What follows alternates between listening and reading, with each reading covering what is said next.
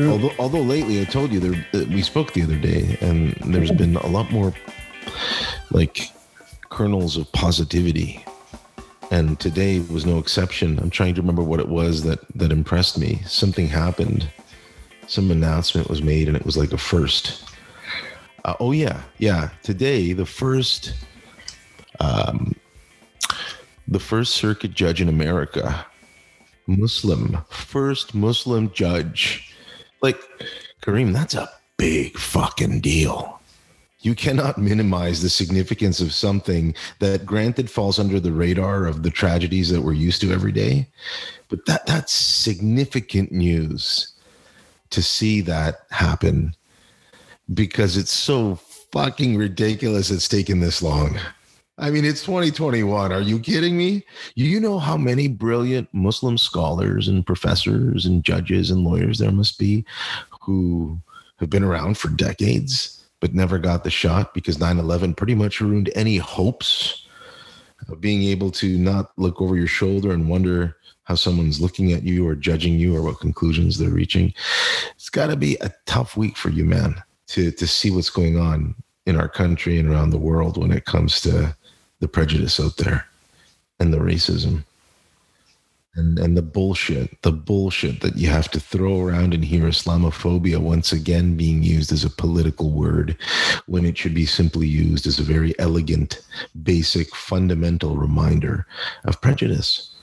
It's what it is. The fact that all these conservative politicians are coming out of the woodwork now and supporting what happened after yesterday's tragedy is pathetic, because you know how many of them voted against it, right? It was like 4 or 5 years ago when we had that glorious opportunity for our country to treat it like what it is, you know, establish the word, establish the reference point. Yeah, to say that. Dealing with prejudice against Muslims. And they voted against it. And now Doug's screaming. Doug Ford's like, we will never accept this. Thank you, Doug. Thank you for coming out and being the loudest hypocrite in all the land. What are your thoughts around? Because I found it interesting that 2 days ago in London, Ontario, you had like all the politicians not just show up and get mic time. And, you know, I think it's, I don't know how to feel about that. I don't know if it's the right thing, or if it is like taken, like, do people really want to hear? Do I really want to hear politicians on that day? Right? Not only do you not want to hear them. Yeah. You don't want to hear them. You definitely don't want to hear them. Yeah, I don't think so. Yeah. Unless they were the types of politicians that regularly inspired you. And not even that, but I mean, there's one thing to be... That's an important distinction, because I'll tell you, if we had a premier who at least, you know, gave us reason to hope from time to time, to have him show up and say... I'm appalled by this and I'm expressing my outrage for it, when in his case, we know he has a track record for not being there when it matters on issues like equality and fairness. Mm-hmm. He's a strange bird, man. I just don't know what to tell you about Dougie Ford.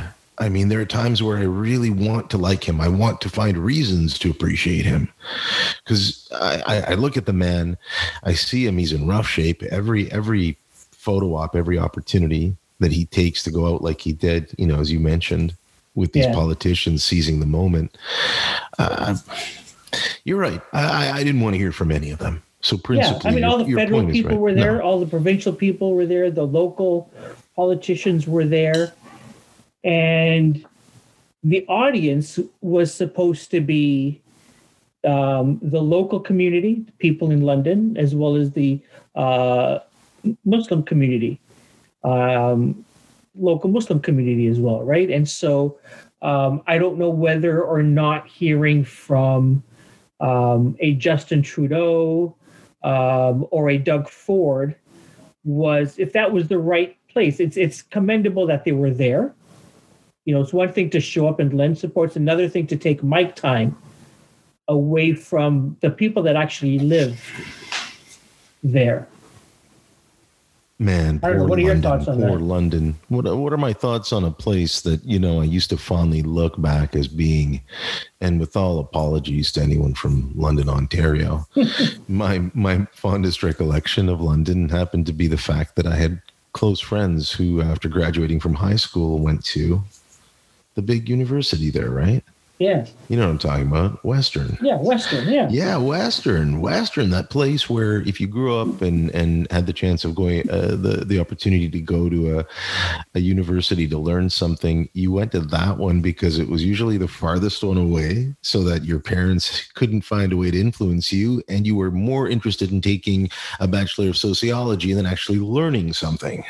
But that's what people did. At least you could do it back then for $2,500 a year in tuition and maybe $450 in book costs. Now, as we know, exactly. Now, as we know, it's an absolute farce. And but I'm sorry, I'm not going to tell you that I ever thought of London as being a progressive or advanced place in Canada. Quite the contrary. See that? I've never. I went there a couple of times, and one of the times that I went there, I've got two friends that live there. I now have a cousin that lives there and works at the hospital, I believe. But it seemed to me, talking to these two gentlemen, that it was, you know, slowly becoming, it was almost like that thing about Calgary, where, you know, people like you and I who don't live in Calgary have an opinion about, you know, the types of people and the types of politics that people believe in Calgary. But then I talked to, you know, Mayor Nenshi's campaign leader, and he, you know, he's talking about the demographics in Calgary that made it possible for someone like a Naheed Nenshi to become the mayor. You know, someone who was young, who was progressive, and I don't know whether I got the same feeling about London, but, you know, just recalling my conversation with my two friends a few years ago when I was there for a weekend for my wife's work, they were talking about it like, here's a town, here's a small city that can be like that. I think they had Ontario's first, if not one of first, ranked ballots. You know, trying to be a little bit more progressive in terms of their elections. So, I mean, you know, again, I don't live there, so I don't know about it, but it was interesting to hear that one-time conservative politician, I don't know whether he was an MPP or he was trying to be an MPP, who wrote a Facebook post. He was all over CBC yesterday based upon, you know, his experiences going door to door. And, as he looks back now, regret at not talking back at people who said, finally, there's a white guy coming to my door running for politics, you know, not these, you know, colored folks anymore. And so I'll vote for you because you're white. Yeah, I don't know. It's fascinating. You know, what's fascinating is a mayor who can take his progressive ideals and find a way to get most of them accomplished without becoming too corrupt. Because most of them are. Let's not mince words here. I've interviewed some significant mayors out there. Most recently, Maurizio Bevilacqua of Vaughan, which you and I can agree is probably the fastest, most kick-ass place in Ontario in terms of the mantle of urban sprawl that's like turning into a super cosmopolitan Milton-esque experience, right? I mean, this place is hopping more than Milton did at one point, like 10, 15 years ago. Remember when everybody was talking about that was the place to be? I think Vaughan now is like the place to be. And, you know, I love the mayor because he's a great interview and he's got a great philosophy, but one of the reasons he does well for himself is because he's involved in a lot of different facets of the city, and most of them are on the up and up. Not all of them are. Let's face it. I'm not going to accuse the mayor of being corrupt. I'm going to simply point out the fact that it's hard to be a mayor with all the different forces that are pulling you and still come across with an air of confidence and actually do something for your community. And that's what I like about the mayor of Calgary, and what I love about, you know, the mayor of London. And I wonder what they both have in common. You see, the fact that they are not a reflection of what the old standard mayoral archetype used to be, which was a vanilla white dude who usually got himself into trouble with some form of corruption. It's nice to see that there's some mayors out there who are standing up and relating to the common man. We don't have that in Toronto. I'm sorry. I know, Kareem, and you know that you've spoken with Tory, and we'll have future interviews with John Tory. But how do you relate to like a billionaire? It's hard, you know, to a really successful human being that genuinely is trying to help the community, but I can't relate to him. I don't think he's very endearing to me. He's not the kind of mayor that I'd want stepping up in a crisis. He's more the guy who reminds me how badly I spent my last paycheck or something like that. You know, he's got more of an accountant, economist, numbers guy feel than a get down in the trenches and relate to the fact that you don't kick the homeless out of their encampments during a pandemic. It's just bad mayoring, as they say, if they say that, you know? I mean, we have enough troubles in this world dealing with the pandemic. What the tragedy in, and it is such a tragedy in London shows us, is that we need to stop messing around and wasting time and finding a reason to divide ourselves. I mean, politically, we're such a broken country, just like the US. We pretend and give the impression that we are all on the same, you know, side of battling this pandemic. But the truth is, I don't feel that way. I feel like it's more like divide and conquer, survival of the fittest. A lot of people have... Sorry, go ahead, finish your stuff. No, that's it. I'm stunned that amidst all of this calamity and woe around us that we can't control, that we're doing such a horrible job of the things we can. And whether you want to illustrate that with Middle East politics or you know, Russian-Ukrainian struggles, or what to do with the question of NATO, or how you deal with what's happening in South America and the fact that Brazil is being led by number one troglodyte after Donald Trump, whatever the issue is. All the pandemic seems to be doing is showing us how divided we are and how we are literally shooting ourselves in the foot. We are hurting ourselves unnecessarily. And so when 10,000 people show up in solidarity for what happened yesterday, man, that's positive.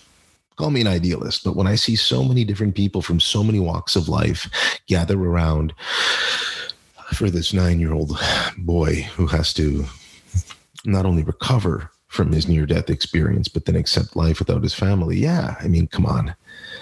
Maybe one day this country will, you know, actually have the backbone and gumption to hold its lawmakers and politicians to account, so we can have real justice for victims of everything from vehicular homicide to domestic abuse.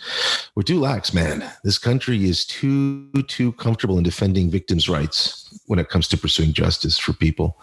Don't get me wrong. I'm not going to throw you into like some Egyptian-era Hammurabi code eye for an eye philosophy, which I easily could, because some of these are unspeakable moments of savagery. I mean, he ran over and killed a family of 5, this 20-year-old scum, which he is.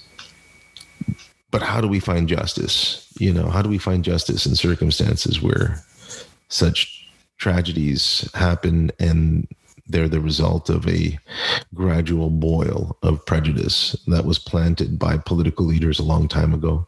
Like I said, they could have nipped it in the bud had those, you know, 91 conservative members had the conviction, courage they should have had to be on the right side of history. But instead they said, we're concerned about language. Well, there's no concern about the term Islamophobia anymore. You know what it is? It's what happened yesterday. It's the definition, the epitome of it, you know. I look at statistics for the rise of anti-Semitism and misogyny, and I begin to start, you know, homophobia. I begin to start questioning, wow, look how this pandemic is revealing our nature. It's pretty gruesome stuff. You know, but there are encouraging moments of inspiration you have to search for. And like I said, when you see that many people showing up and political leaders, as you mentioned, all like literally in a frenzy trying to get in for their moment of PR, maybe we can say there is something positive out of that. Yeah, I don't want them to take the air out of the room, Kareem, but you got to admit, seeing them so outraged and emotional, you know, Doug Ford was literally yelling. Like you could hear him in the soundbite. He was like, "We will never accept this in Ontario. And I also have wealthy developer friends." And, you know, obviously they left the mic on a little too long. I was the only one who heard that one. No one else heard that, but it's implied because he's Doug Ford and we all know he has wealthy developer friends. You know what I'm saying? But hearing politicians stand up. And then, you know, I was at, you know, I had to drop into the bank earlier and I saw on their advertising at the bank I was at an anti-racism campaign honoring the family. And I thought to myself, wow. I mean, not only is this technological age that we're living in give us the ability to quickly see things happen as they unfold, but the response to it, Kareem, like, think about it. We're seeing solidarity against anti-racism in the wake of an Islamophobic hate crime that happened 24 hours ago. And we're seeing corporate and governmental and multinational responses to it. What is that telling us? Maybe there is inherently a pursuit of utopia and a desire to see the wrongs finally righted. It's just sad that we have to go through these types of colossal tragedies and reminders. And you know how it works, right? You know the human condition. If it had happened in a faraway place where 5,000 Muslims had perished, there would have been an outpouring of grief. But the fact that people could relate to just five single Muslims who were in a family and they could immediately relate to that, I think that's what's hitting Canadians home more than anything, is they're stopping and really thinking about the way we perceive the religion, we being the people who aren't Muslim, you know what I mean? The people who have to take the time to learn about the history of the religion and the people to better appreciate why we're all part of the same multicultural foundation here, presumably. And the fact that this had to happen is unfortunate, but if we can move forward and see people learn from this and see, you know, banks jump on board and start saying how much they support, you know, understanding differences. It was never a problem when I was a kid. You know, you and I both grew up in the same public high school system, right? And I remember having 3 different Muslim friends, a Sunni, a Shiite, and Ismaili. And the way that they went about celebrating and honoring Allah was so different. It intrigued me. It didn't make me think this is wrong or they're out of their minds. It's not the norm. I know what the norm is. Listen, I was a secular Judaic. I had a secular Judaic upbringing. So I came from a conservative family, but I very much appreciated the differences out there. And I was always fascinated by the religion. And so that's why after 9/11, it was such a bloody shame that the lasting stain that was left from that event was how it would horribly affect all the progressive, moderate Muslim families in North America. And there's a lot of them. And to think that one was out and about just enjoying a nice summer's walk, coming out of a pandemic, trying to make the best of it, and this happens to them? Man, oh man, God works in mysterious ways. There's a lot to unpack there, Ari, what you just said. I want to ask you this. You know, you mentioned not too long ago there was a vote in the House of Commons to officially call out Islamophobia. And there were a number of conservatives, mostly conservatives, who voted against that motion. Do you think whether it was that or things like the hijab ban in Quebec for government employees, like how important are those in fostering this hate? Like it could, and the follow-up question to that is, are we looking to the government? Are we looking in the wrong places? The wrong places being the government to fix this. You'd asked me what I thought in lieu of that motion and how a substantial number of conservative MPs voted against it, especially when it came to the...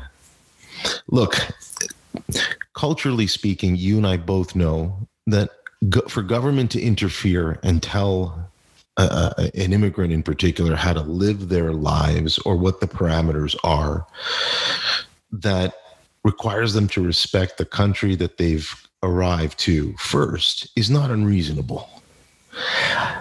It's not at all unreasonable. And I think that's why initially my position on that, on the niqab and any kind of ceremonial attire, was to really look at whether or not it would somehow hinder the quality of life that the immigrant has in now what is their home country.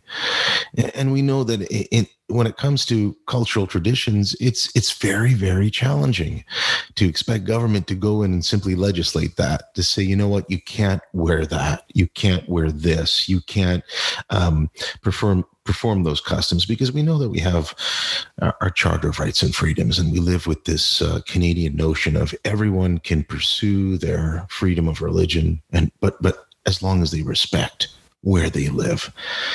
And so I think it was the conservatives' position that somehow that was being disrespected, and because they were not willing to create the moral support of recognizing what Islamophobia means. Because look, what does it mean? It's a fear of Islam. It's people who look at the religion and those who practice the religion as being fair game for all the racist and stereotypical tropes that we both find distasteful. And the fact that they didn't back it, the fact that they didn't support it, and are now turning around and using it for political gain is pathetic. It really is. I had a great privilege to grow up around a multicultural environment, a very sheltered life that way. I can only imagine what it must be like for those parts of the world where Muslim children have to not only deal with the consequences of where they happen to be born in, but what the political game is at that time, right? Because let's face it, whether you end up being born in Egypt or Lebanon or Syria or Iraq or Iran, I mean, you're ultimately subjected to a reality that from a Western perspective, you can't relate to unless you're actually living there and having a chance to do that. So when you come here to Canada, you have to temper the expectations of what you can do with what's healthy for your country. And I think that Muslims in this country are very open-minded to talking about what that is, but somehow it got turned into a polarized issue. And how ironic, because now we all wear masks. So first we were all outraged that, that there are people who are wearing masks in the Islamic culture. Meanwhile, now we're all wearing it. And I got to tell you, it's fashionable stuff, because you can really do all sorts of clever things with your mask, My favorite is the one guy who has a mask that looks like his regular face, and then he gets accused for not being able to wear a mask, and he pulls it down and shows it. And anyways, you have to find levity in some of this, because, as I said in answering your question, there's a lot of unfair realities we have to contend with. And Islamophobia is something that should not be debated. It's something that should be treated in the sense that a country should confront the reality of what's going on and make its citizens stand against it, because it's degenerative. Islamophobia just creates division, and it creates really bad political messages for people who are on the right that don't want to take the time to educate themselves. I don't have time for that. I'm sure neither do you. So should we be looking at the government for signals on, and do those signals make a difference? So really the question is, would this 20-year-old have done, would he have done what he did if there was a vote and it passed unanimously? If Quebec didn't have a ban on face coverings? That's such an impossible question in some respects, right? Because I'd like to tell you that it would be less likely But considering what the pandemic has done in terms of disenfranchising people, especially young people, it's like an added element of existential despair, where people are growing up and they're feeling hopeless, and they're more likely to go over to circles of influence that creates prejudice and racism.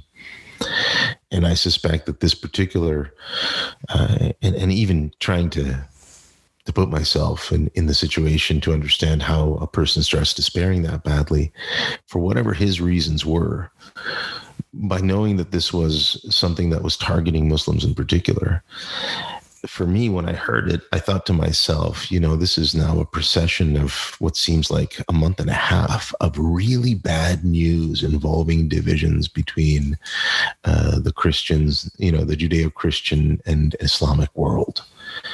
And even recently in the news, there was that story about that young Muslim boy who was shot while trying to be a good Samaritan. And then the paramedics failed to give him the medical support he needed, and he ended up dying as a result of it. And I started thinking to myself, what are Canadians' preconceived notions about Muslims? And maybe I really am in a serious minority of people who have never even arched a brow or batted an eye over the fact that I may be friends with someone or have experiences with people from the Muslim world. To me, the religion is almost like meeting, whether I meet a Jewish person from Russia or a Jewish person from Italy is the same thing with meeting a Muslim person from Egypt and one who might be from Lebanon. It's like, cool, we're from different places. And then we think to ourselves in Canada, just how many different people come here. And they just want to raise their families and just live, a prosperous, peaceful life. And you start asking yourself, okay, then why do we still have so many ugly reminders? I mean, you and I know why. 9/11 was responsible for a lot of that, but this recent Arab-Israeli, they called it the Israeli-Palestinian crisis, I think was the official name. That frustrates me to no end, because there have been so many different wars and armed conflicts in the last 25, 30 years that have involved, the PLO and then Hamas took over and the Israelis with their, Israeli defense forces, with their technology and everything that happens. And I see the way things shape the world and the way we perceive it. And it's really regrettable. How divided and polarized that perception is. And I don't trust politicians to go in and provide that leadership, because I think many of them just refuse to relate or understand what the cause of that division is and what steps you need to take to be real leaders for your country and stand up and not accept this. You heard how emotional Jagmeet was on the radio. I mean, the NDP leader sounded like he sounded like that state of mind where you're both angry and saddened at the same time, and you're just disgusted by it. That's it. He was disgusted, because he's like, wow, that's crazy that this is happening and that we're seeing this happen all around the world. Very, very sad. What are your, so a couple of things I want to ask you. You brought up the conflict, as it's been called, between Israel and Palestine. There seemed to be a lot of backlash against the Jewish community. And I can only talk about what happens here and what I hear happens here. A lot of people that I follow on Twitter and Facebook that are Jewish were posting about various attacks and, kids going to school, to their Jewish school, and police being there to make sure that everybody was safe. And, kids asking their parents, why are the cops here and such? Well, could you, I'm asking you not only because you're Jewish, but because you follow what goes on, locally, around the country and around the world, more so than I do. Was this a response to that conflict that was happening overseas?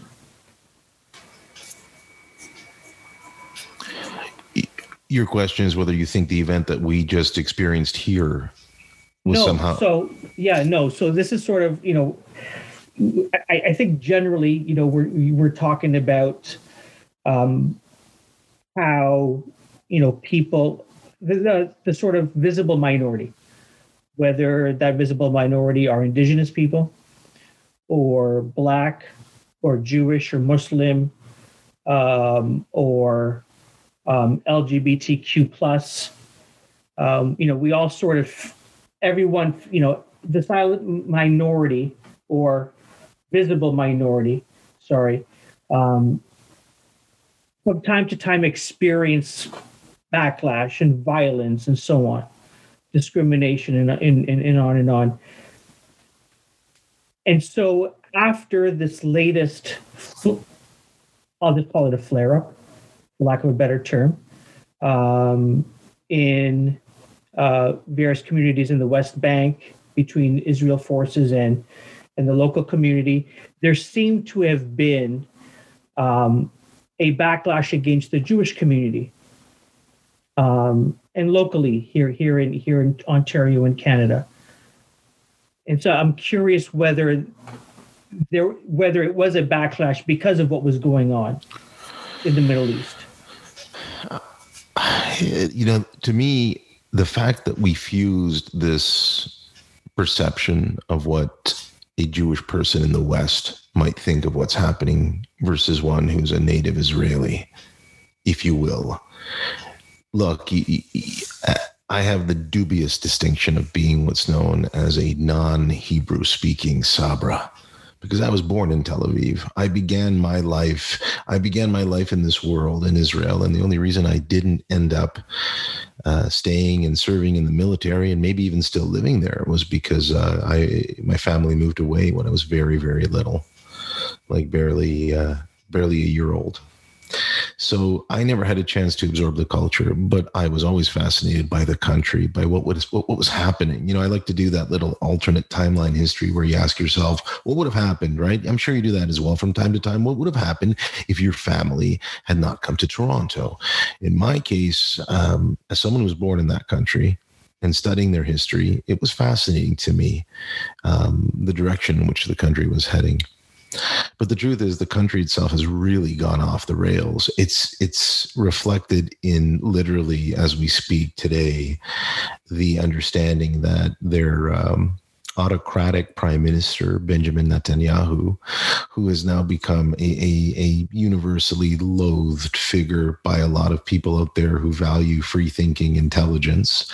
And seeing him finally, after 12 years, be replaced by this harrowing, surreal coalition of politicians from all the way to the far left across to the far right is a testament to how dysfunctional Israel as a country has become. What happened this time with this latest, as they call it, a crisis, or as you called it, a flare, I got to tell you, this is more than a flare-up. This latest round of confrontation, to me, has the potential to be the powder keg that lights a whole new reality between these two sides. Because having lived through seeing so many efforts, and there have been so many efforts, and this is where, as both someone who was born in the country, someone who has a Jewish background, and someone who also has studied history and geography for so many years, for me, coming to the conclusion of what I'm seeing as being one where the way things unfolded, should we be surprised that there was negative attention given to Jews in particular? No, we shouldn't be. The truth is, this was as one-sided an armed conflict as you'll find in human history. And there have been so many hundreds of thousands of armed conflicts in the modern sense that you and I could probably spend an entire show chronicling. We can start with India and Pakistan. That alone could cover 2 hours of a podcast in understanding the origins of how countries or two entities deal with one another. What makes this unique is that this is the same old record, like the vinyl behind you, except this time I'm not appreciating the wonderful analog sound of learning because I feel like we're repeating ourselves here. The only good thing that could have possibly come out of this conflict is that there was a sense of hopeful direction. And maybe the fact that the Israeli government has changed hands, it's supposed to theoretically improve it. The problem is it's an ultra-nationalist at the helm who's pro-settler. And at some point, these traditional arguments, look, you need to know the history of Israel in order to understand its context with the Palestinians. You also need to understand your history of Palestine in its incarnation and how we've come to this point in this struggle. This is like a really bad, you know what this is? This is like if this were seasons on Netflix of a docudrama struggle between two forces that were scripted. You'd realize that now we're at a stage where there's nothing new being offered. This is now just sad, pathetic despair and misery that's ending up with children being martyred. And Kareem, if there's one thing in this world that we understand has immediate consequences for the future, it's laying the seeds of martyrdom caused by unnecessary violent death. And that's exactly what happened. When one side provokes another, and then that side that's provoked retaliates to a much larger opponent in terms of military capabilities, you're going to see something very gruesome. And that's what we witnessed for that week and a half.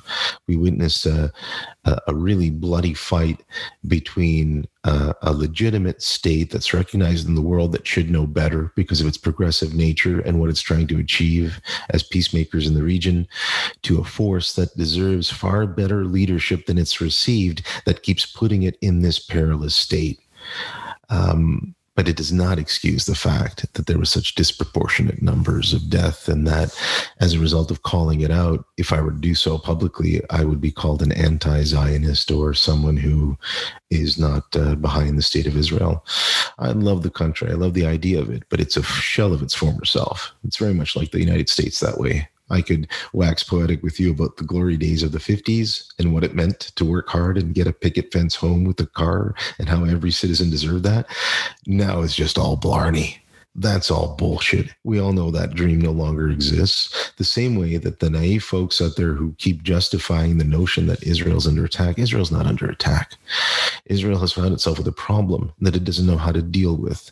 And that is they have treated their neighbors as second-class citizens for far too long.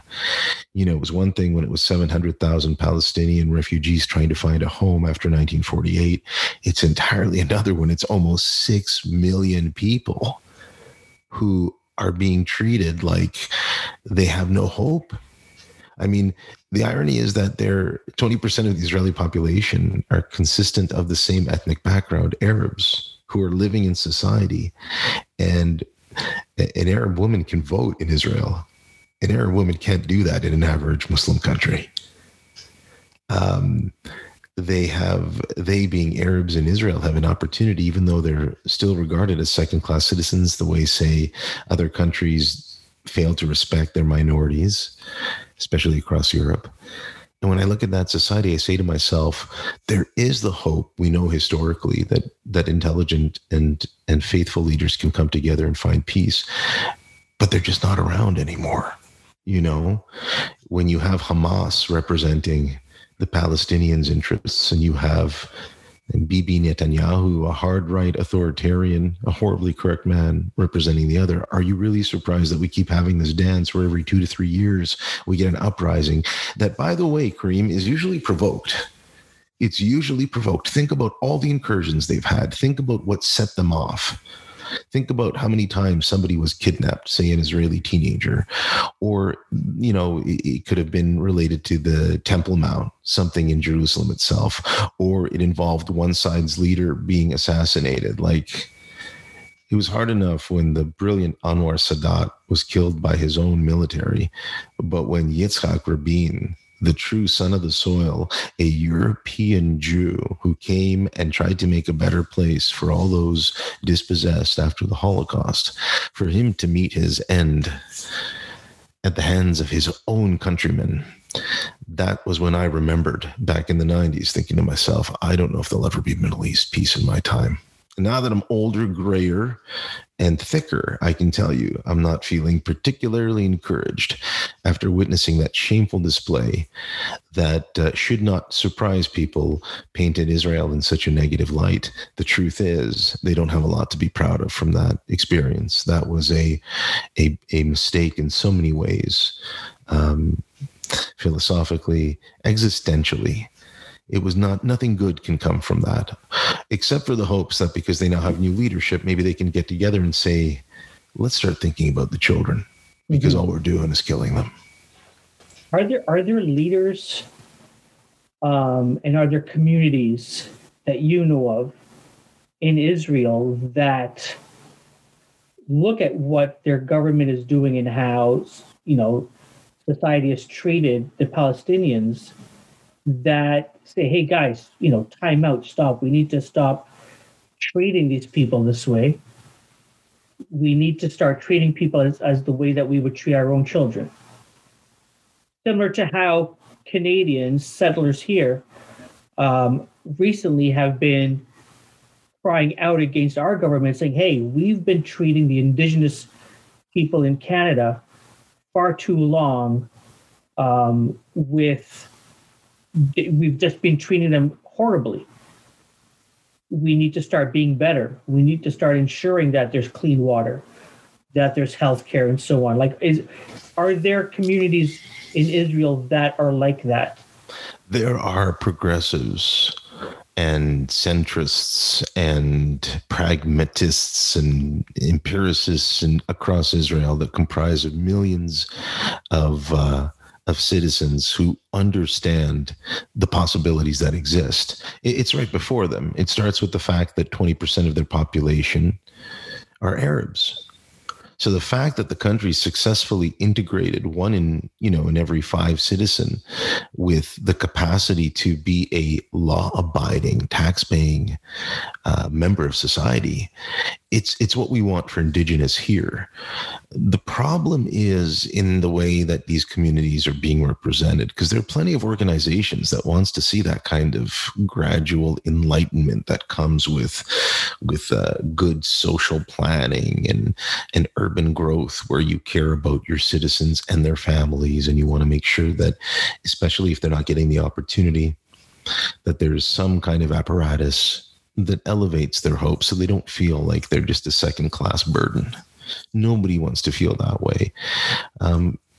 On the home front here, we failed, and we know we failed, because now we've reached a stage where we're unearthing mass graves, and we realize, wow, we literally were taking these problems and putting them under the rug. We pretended they didn't exist. We turned away and said, problem solved.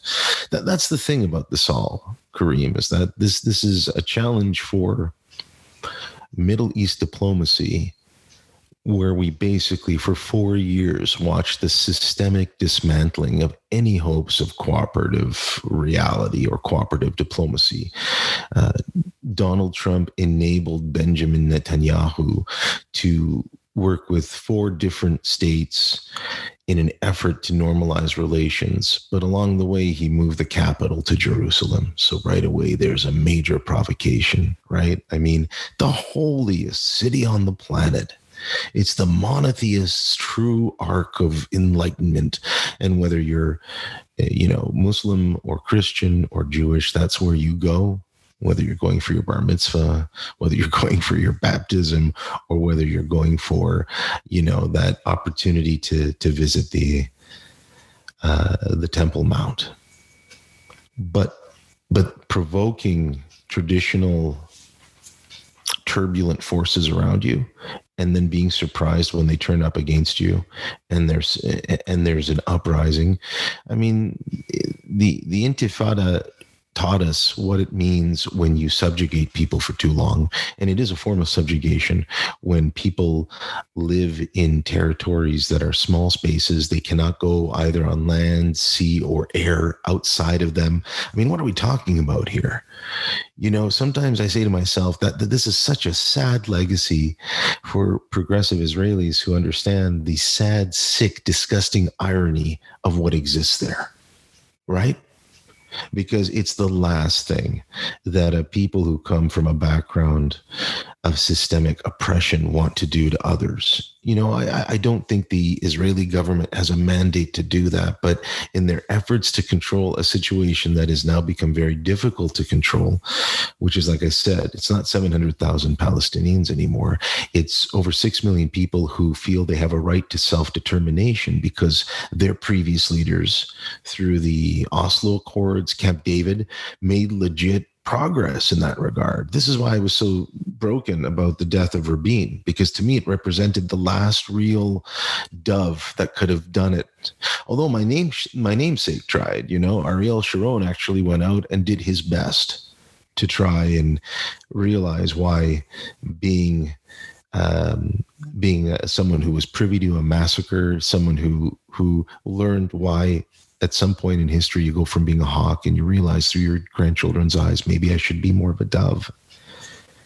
I don't see that balanced point anymore. I just see really extreme parties, because one of the reasons Israeli society is so fragmented is because there's a reckoning. They're looking into their past the way Canadians now are going to look into history.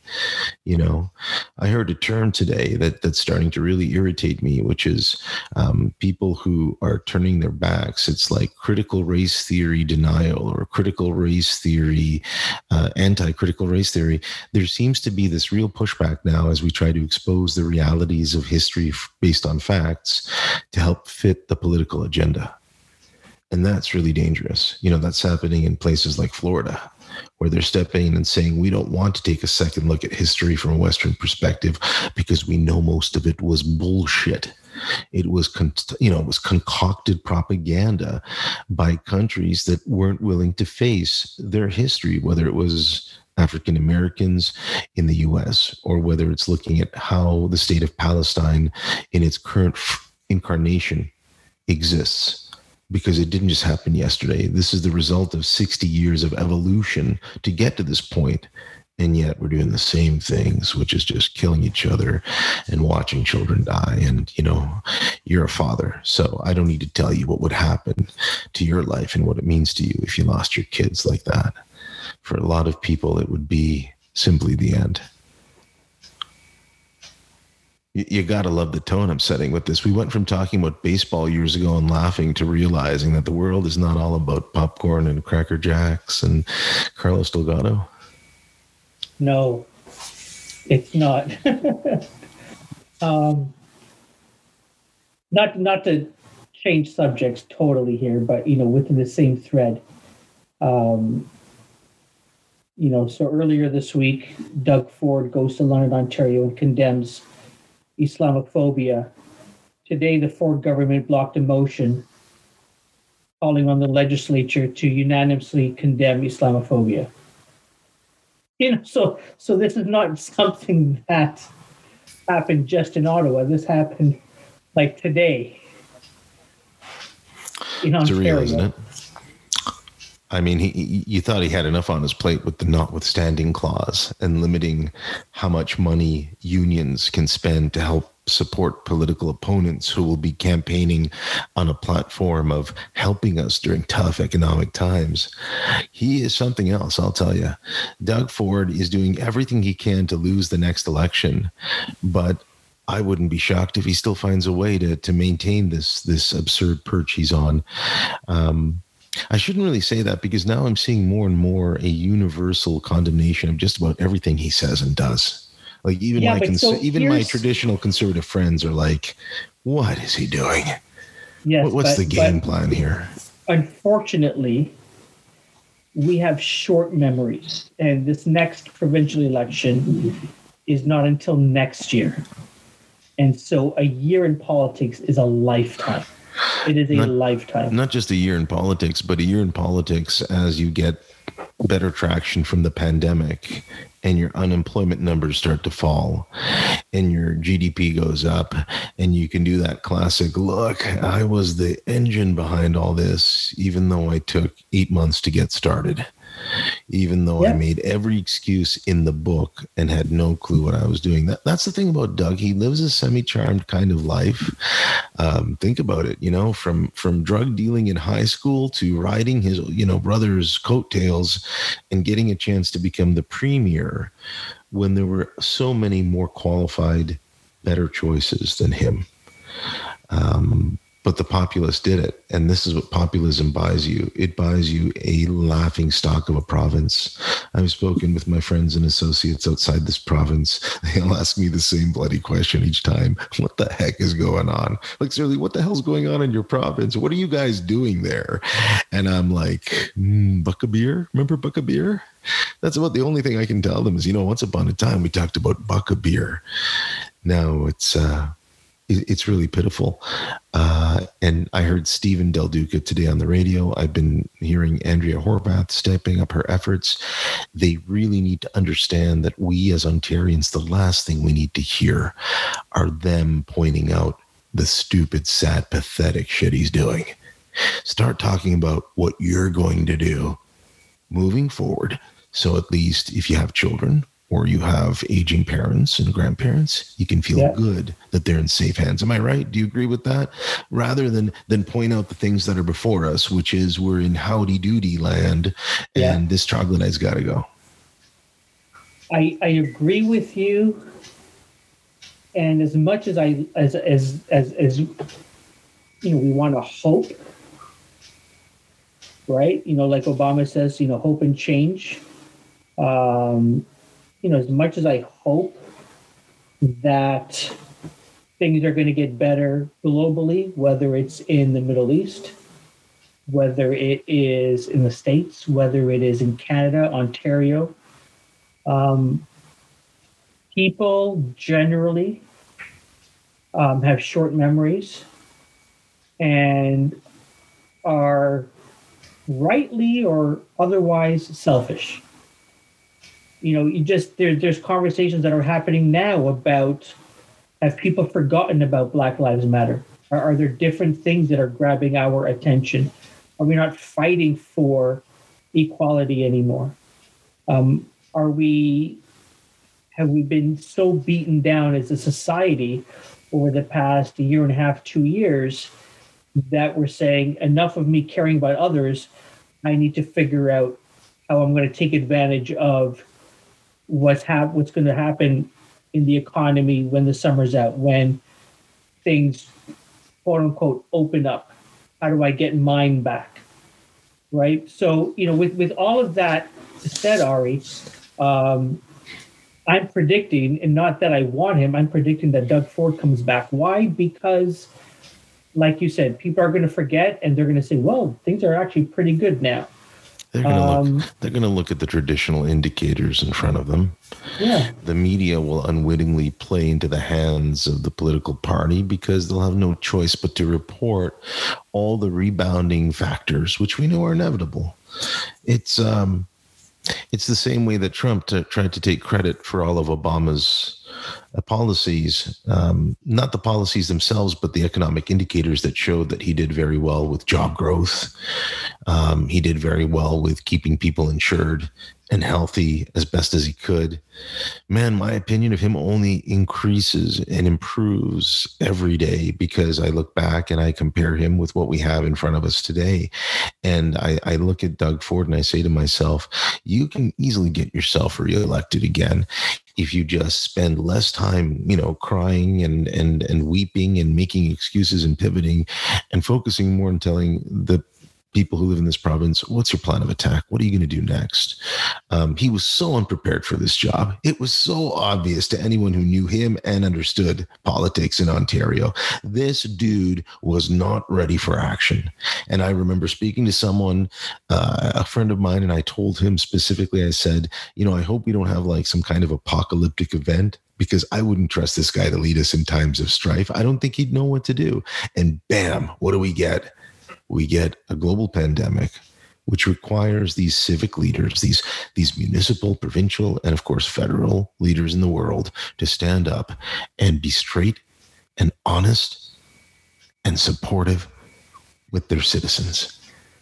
And he didn't do any of those things. He kept fudging his details and obscuring the facts. And at one point, he didn't even believe in science. Do you remember that era in the beginning of the first? It was between the first and second wave where he started arguing, until I see scientific proof, I have no reason to shut down these businesses. You know, what a man of the people he is, you know. And in the final analysis, it was just a procession of really bad decisions from really horrible advisors with really bad technocratic Western University grads in Christine Elliott and Stephen Lecce, Tweedledee and Tweedledum, leading the charge there out of their element, out of their league. You think Christine Elliott knows about the healthcare system in this country? You think Stephen Lecce knows a thing about academia and scholastic pursuits in this country? No. What they do know is how to be really good at marketing and public relations. That's why running for a Senate seat or trying to be a politician in this country is what a lot of people I know consider, because they realize once you're in the club and you get voted in or elected or appointed, you can pretty much do anything you want. You know, we had senators who until recently, and after years of struggling to remove them, were just really bad people. And one of them even tried to support residential schools and show us all the positives that came from having the Catholic Church manipulate and exploit Indigenous children.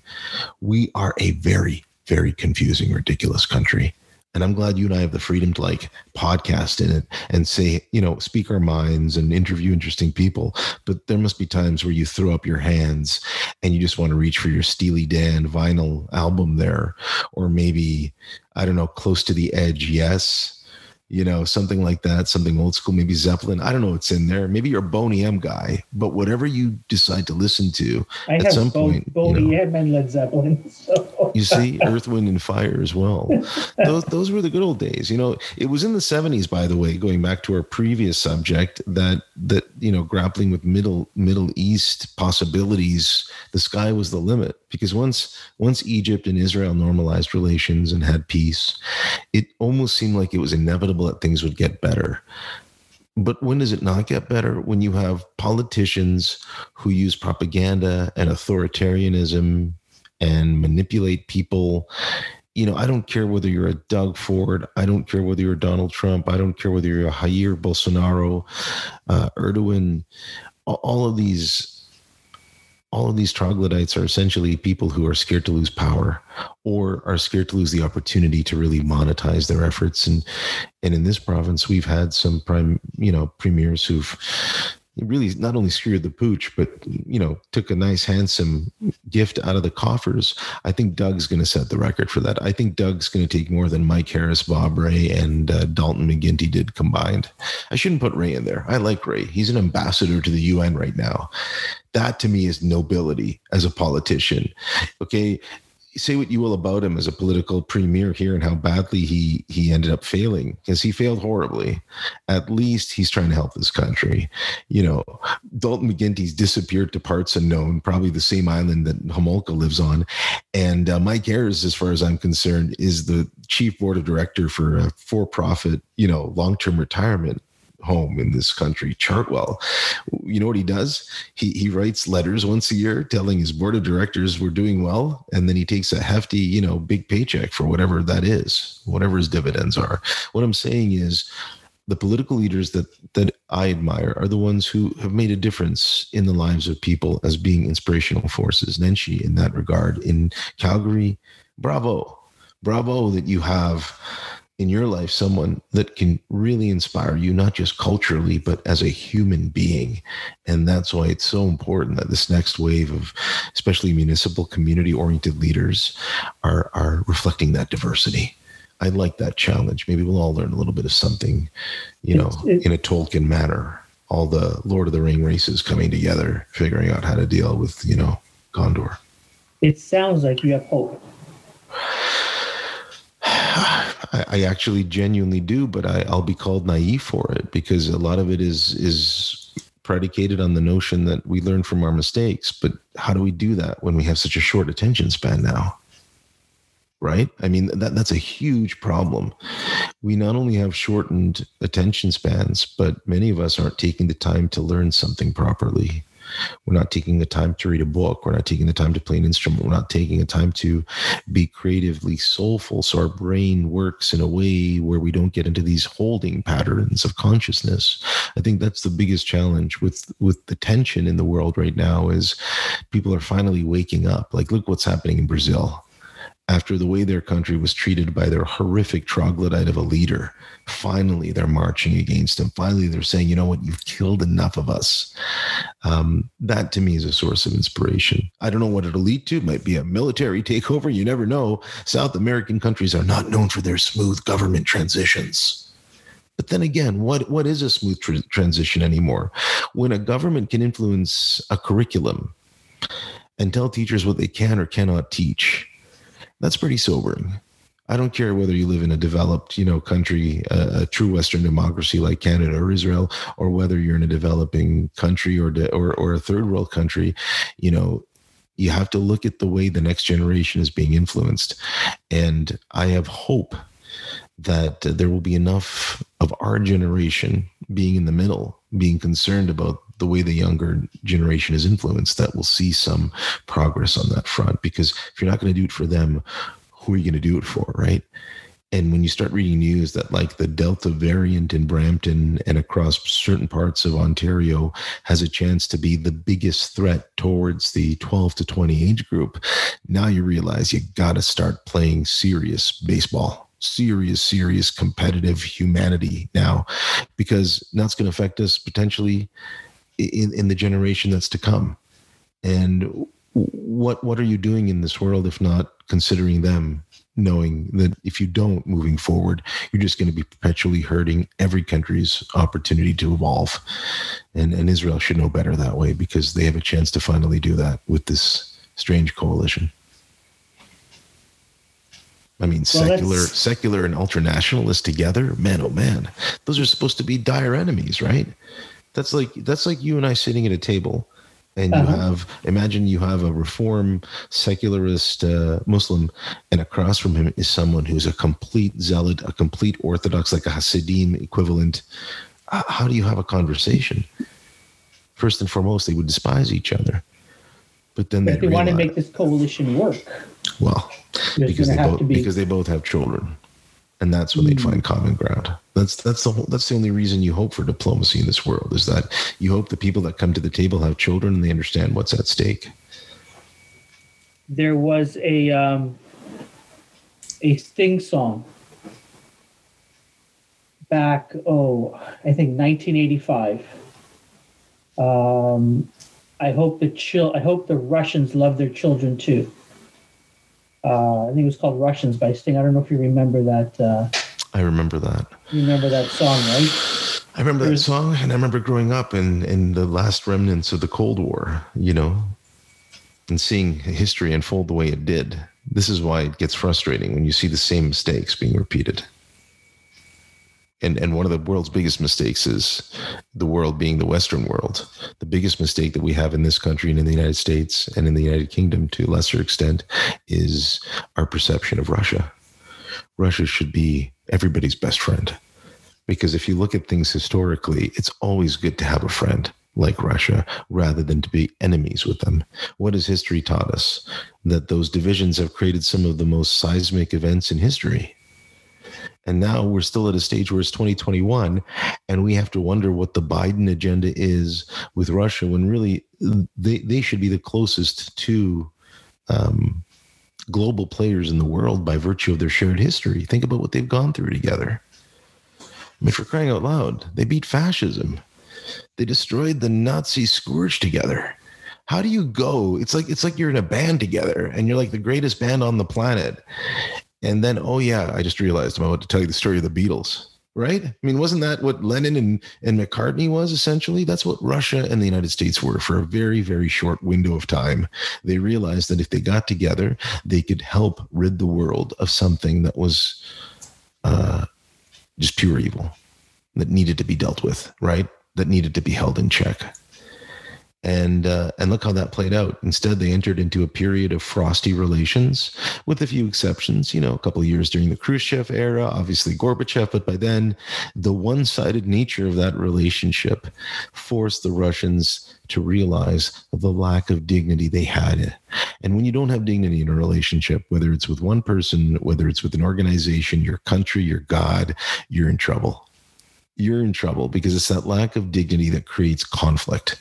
It's that lack of dignity that has such a surreal relationship between NATO and Russia.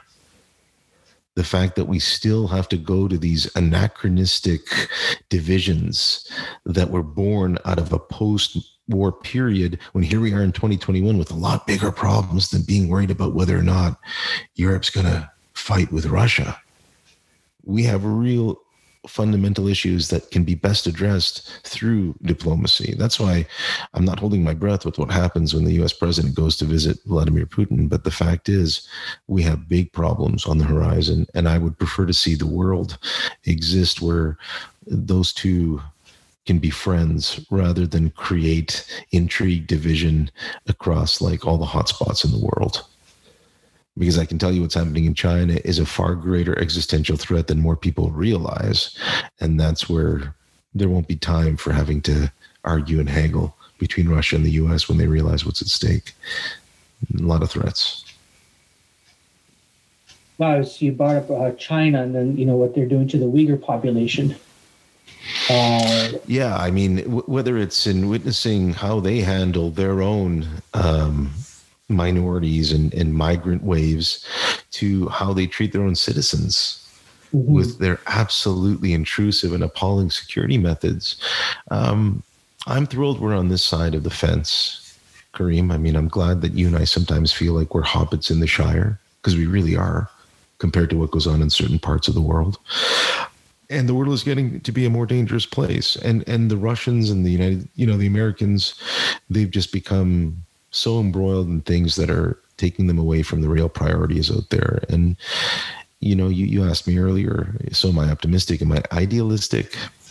I'm more idealistic than optimistic. I say to myself, I'd like to see us learn from these experiences.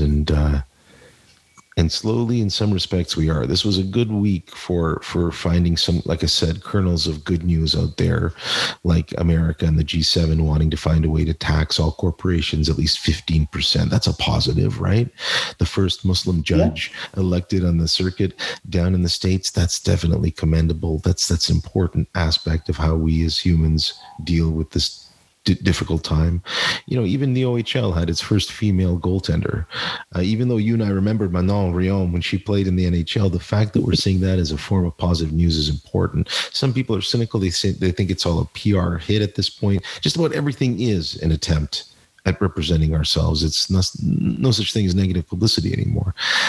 But you still need to know what the really good things are, where the really good signs are. And that's where I'm at least idealistic that when it comes to the Middle East, this coalition, this most recent round of bloodshed, we can learn from it. And rather than divide ourselves and take sides of the, you know, on things philosophically, let's first understand the history and learn about it and call it for what it is.